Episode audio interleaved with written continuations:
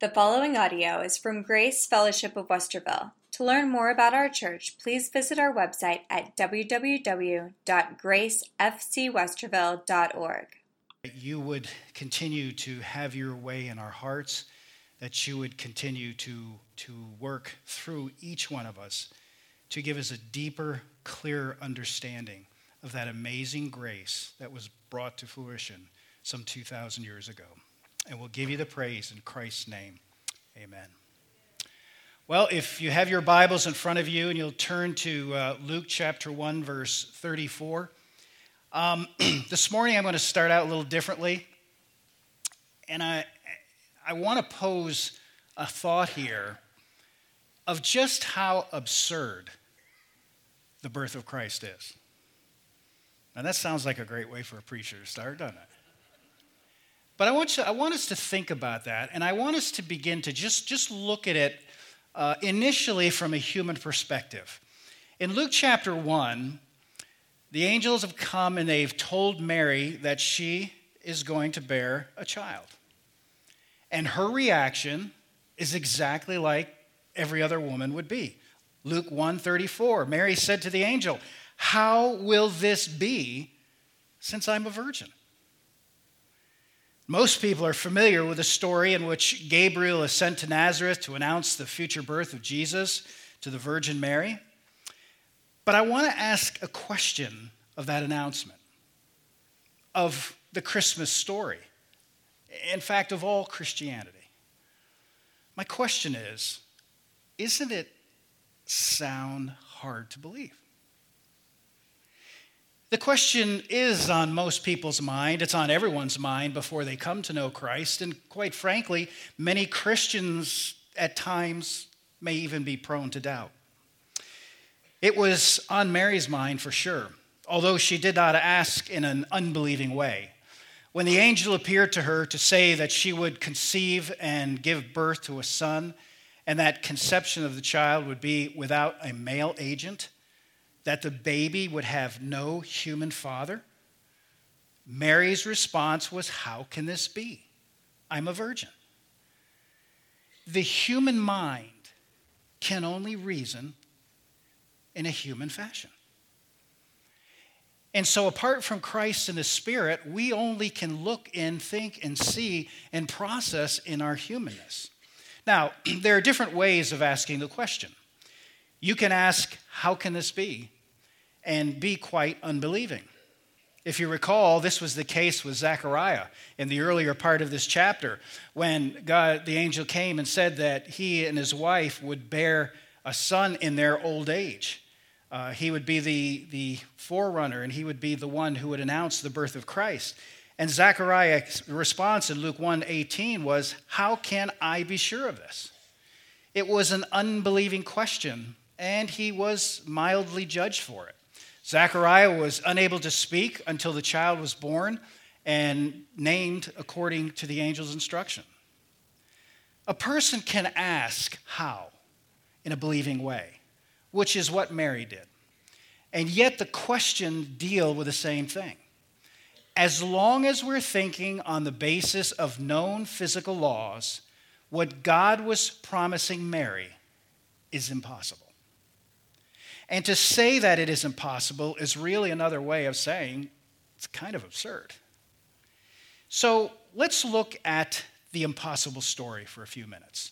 Number one, an impossible birth.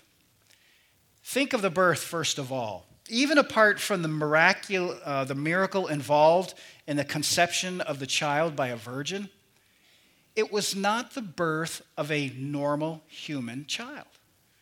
What makes this birth impossible in human terms is that it is also said to be the birth of God. That is, the birth of one who is both man and God.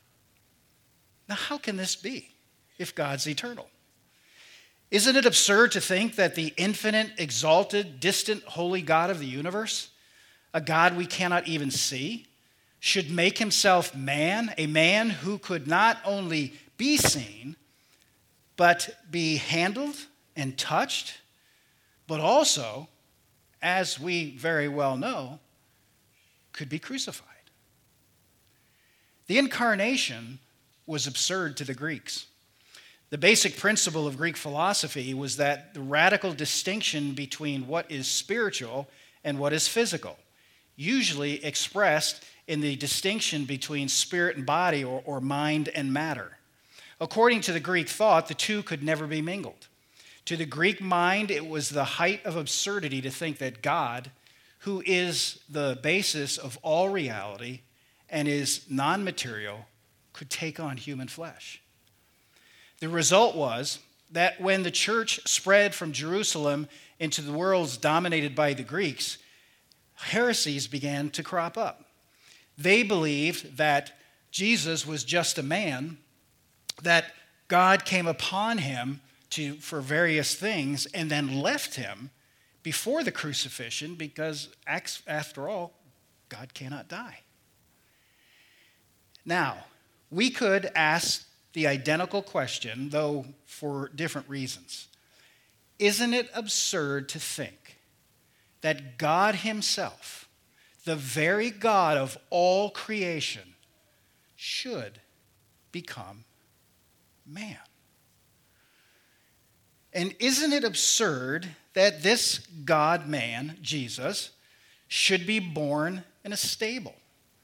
I mean, if this child was really God, as the Bible claims, we would expect him to have been the most honored birth possible, to be born in a palace. You would have expected the angels to go on through every town around the world announcing that he's here. But here, in the case of this birth, of the very Son of God, almost nothing is said. It just happens in a faraway land, in a small town, to a couple who had no worldly status and did not even have a place to stay the night. Then, of course, there is the miraculous conception. Mary was disturbed by it. People have been disturbed by it ever since. Even if you accept the fact that God became a man, isn't it absurd to think that it happened by means of a virgin conception?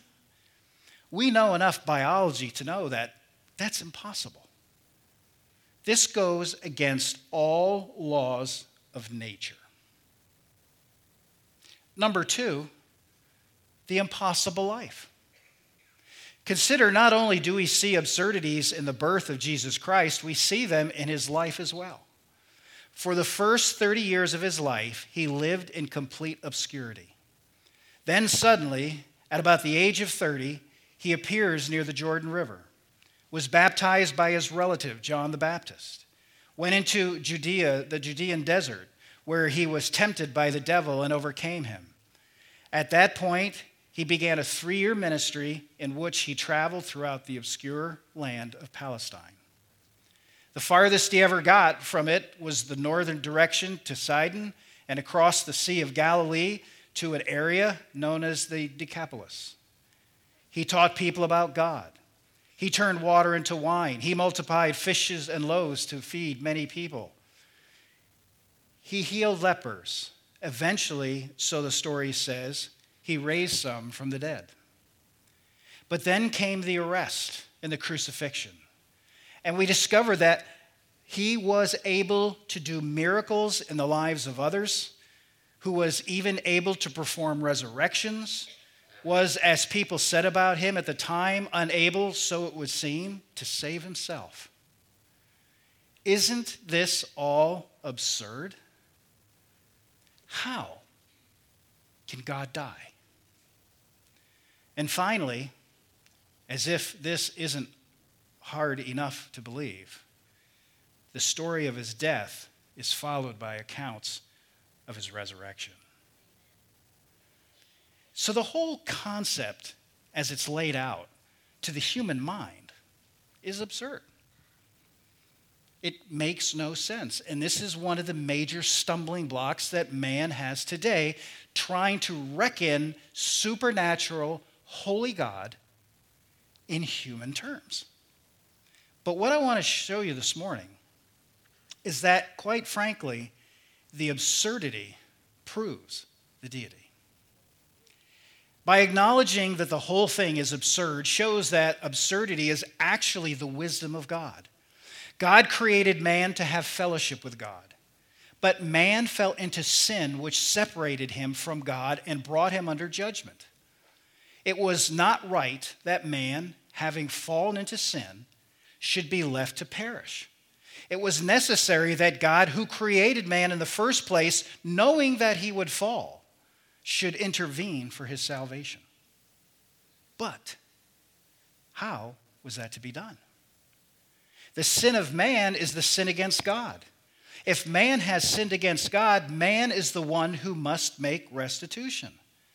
Man must make the wrong right. Did you fully understand that? Man sinned. Man must pay.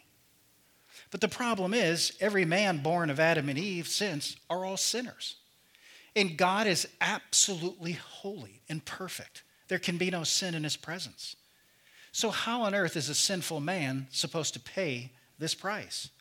Man is a sinner, and the sin against God is so great, so infinite in its offensive nature, that no mere man can make it right. The only one in the universe who could possibly make it right is God. But here's the dilemma man must pay the debt, but he can't. Only God can pay it. But God isn't man. How then can the problem be resolved? Well, the only way is by the incarnation. God had to become man so that God, who alone could pay the price of man's redemption, might be in the person of the one who had to pay it. It is true that God cannot die, not as God, but in the person of Jesus Christ, that's what he did. So, what we begin to see now is that he came in God's way. There's a third way our question can be asked, however. Not what happened or why did it happen, but rather, how did it happen? How did the impossible come to be? Well, we should be led to acknowledge that even from things that we know. We can actually see things around us to help give us an understanding. Uh, years ago, a British writer by the name of John Ruskin wrote a parable called um, An Ounce of Slime. He imagined himself visiting a mill town where he saw in the sewers the slime coming out of the mill. And he asked the question what is slime? And he answered by saying, Slime is a mixture of clay, sand, soot, and water. Now let's take a few minutes and imagine that each one of them is being worked upon uh, to its greatest value. What happens when you take uh, what happens when you take clay and purify it, as is often the case in nature? Well, if you take the impurities out of the clay, you are left with white earth, which in the hands of a skilled craftsman can be turned into valuable porcelain. Porcelain so valuable that it can sit on a king's table. If you process it more with more pressure and expose it to sunlight, the clay can become a jewel, can become a sapphire. Take sand and work upon it in the same manner. Under pressure, the sand will also become hard and clear. It will reflect a variety of the sun's rays reds, blues, greens, and it becomes an opal. Take the soot. Soot is carbon. And what happens when you purify carbon?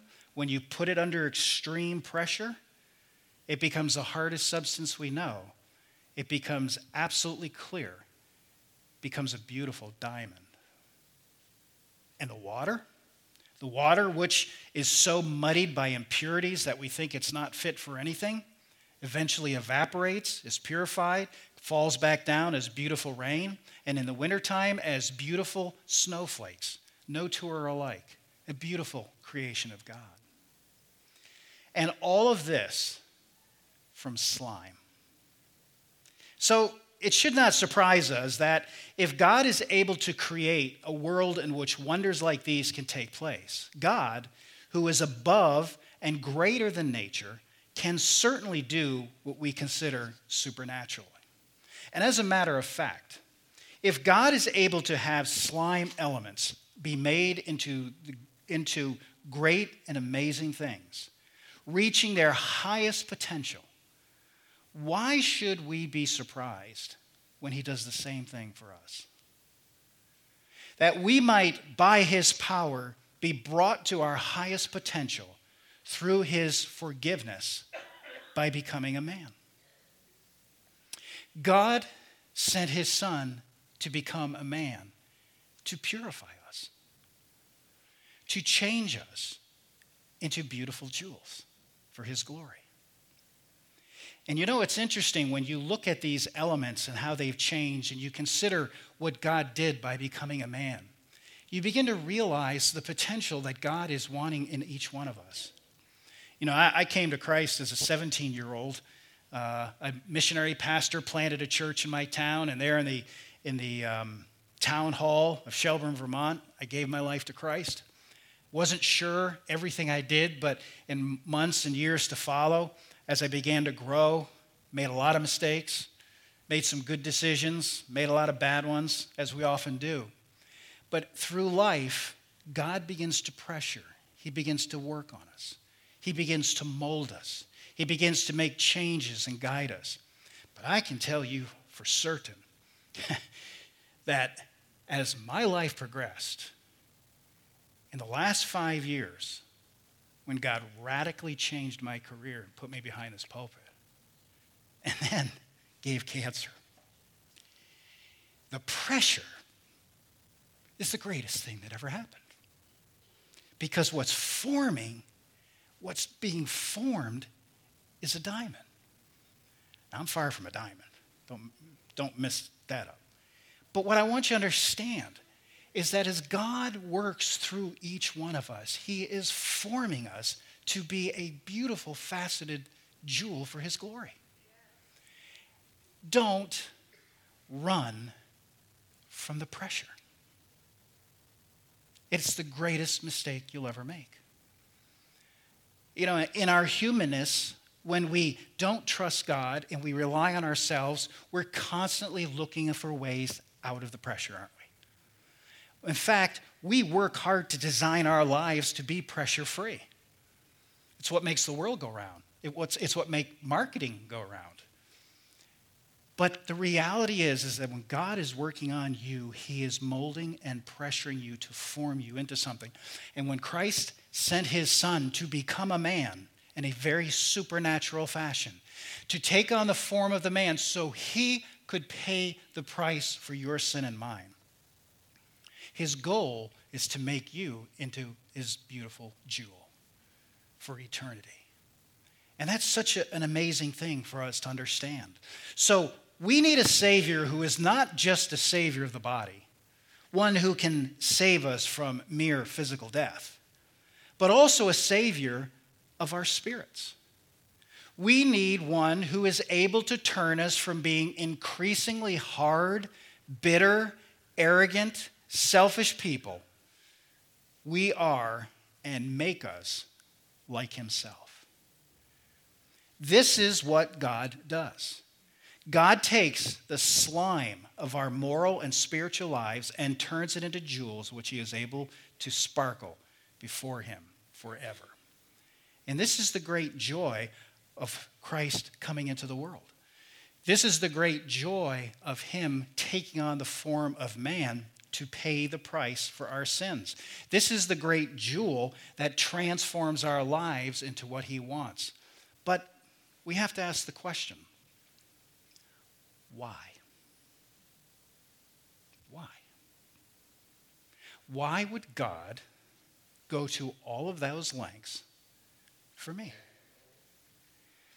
Now, I've tried to answer these questions in several ways, dealing with what the story tells, and with how it may have happened.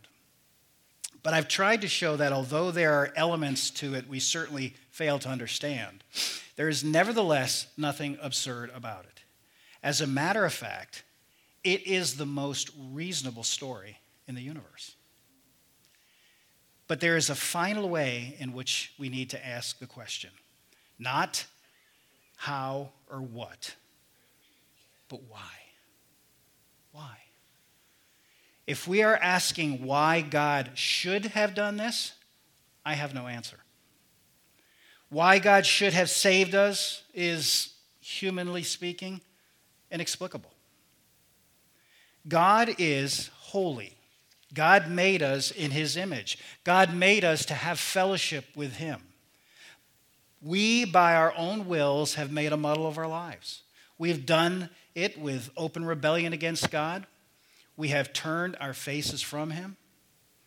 Why then should God, the infinite God of the universe, take to himself the form of a helpless baby in a womb of a mother, be born in the pain of childbirth, be laid in a stable, grow up, be nailed to a cross, and die an ignominious death?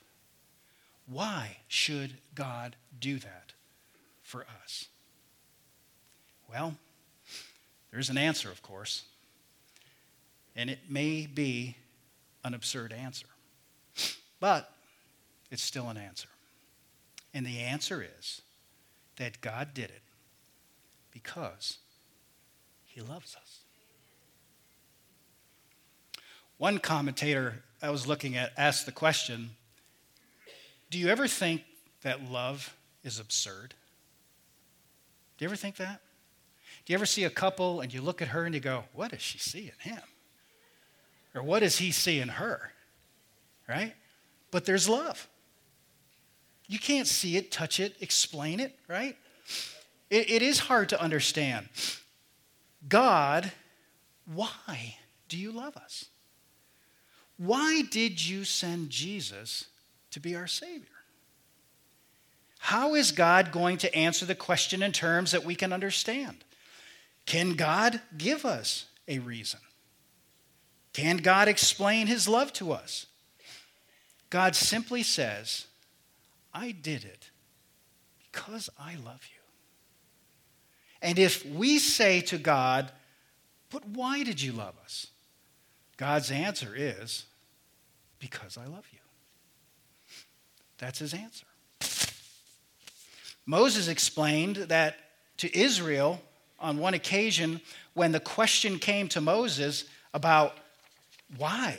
Why Israel? Did you ever wonder that when you study the Old Testament?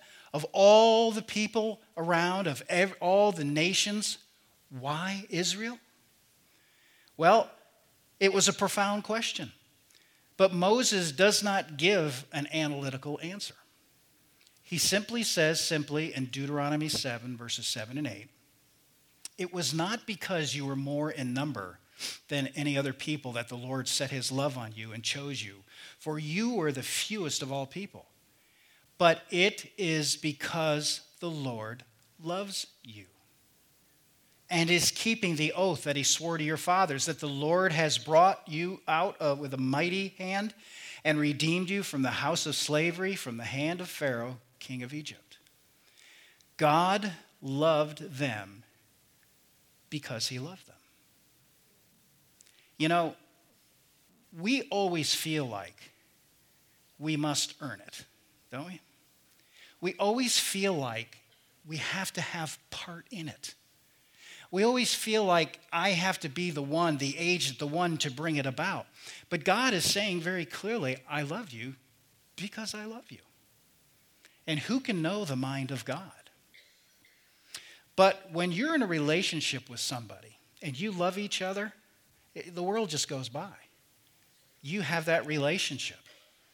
But when you begin to understand that the God of the universe, before the foundation of the world, chose to love you and call you to himself and send his son to become a man, to die to pay the man price because he loves you, that's an incredible thing to fathom. Now, I want you to understand something here very important as a result of this. This is very critical to grasp. 1 John 4:19 says, "We love because he first loved us." What this means is that if we have understood the Christmas story, we have understood it to the most profound level, a level beyond which understanding can go. That God has done this because he loves us and loved us in a way, then we must love others also. Now, some of the older versions of Scripture say that they, they insert the word him.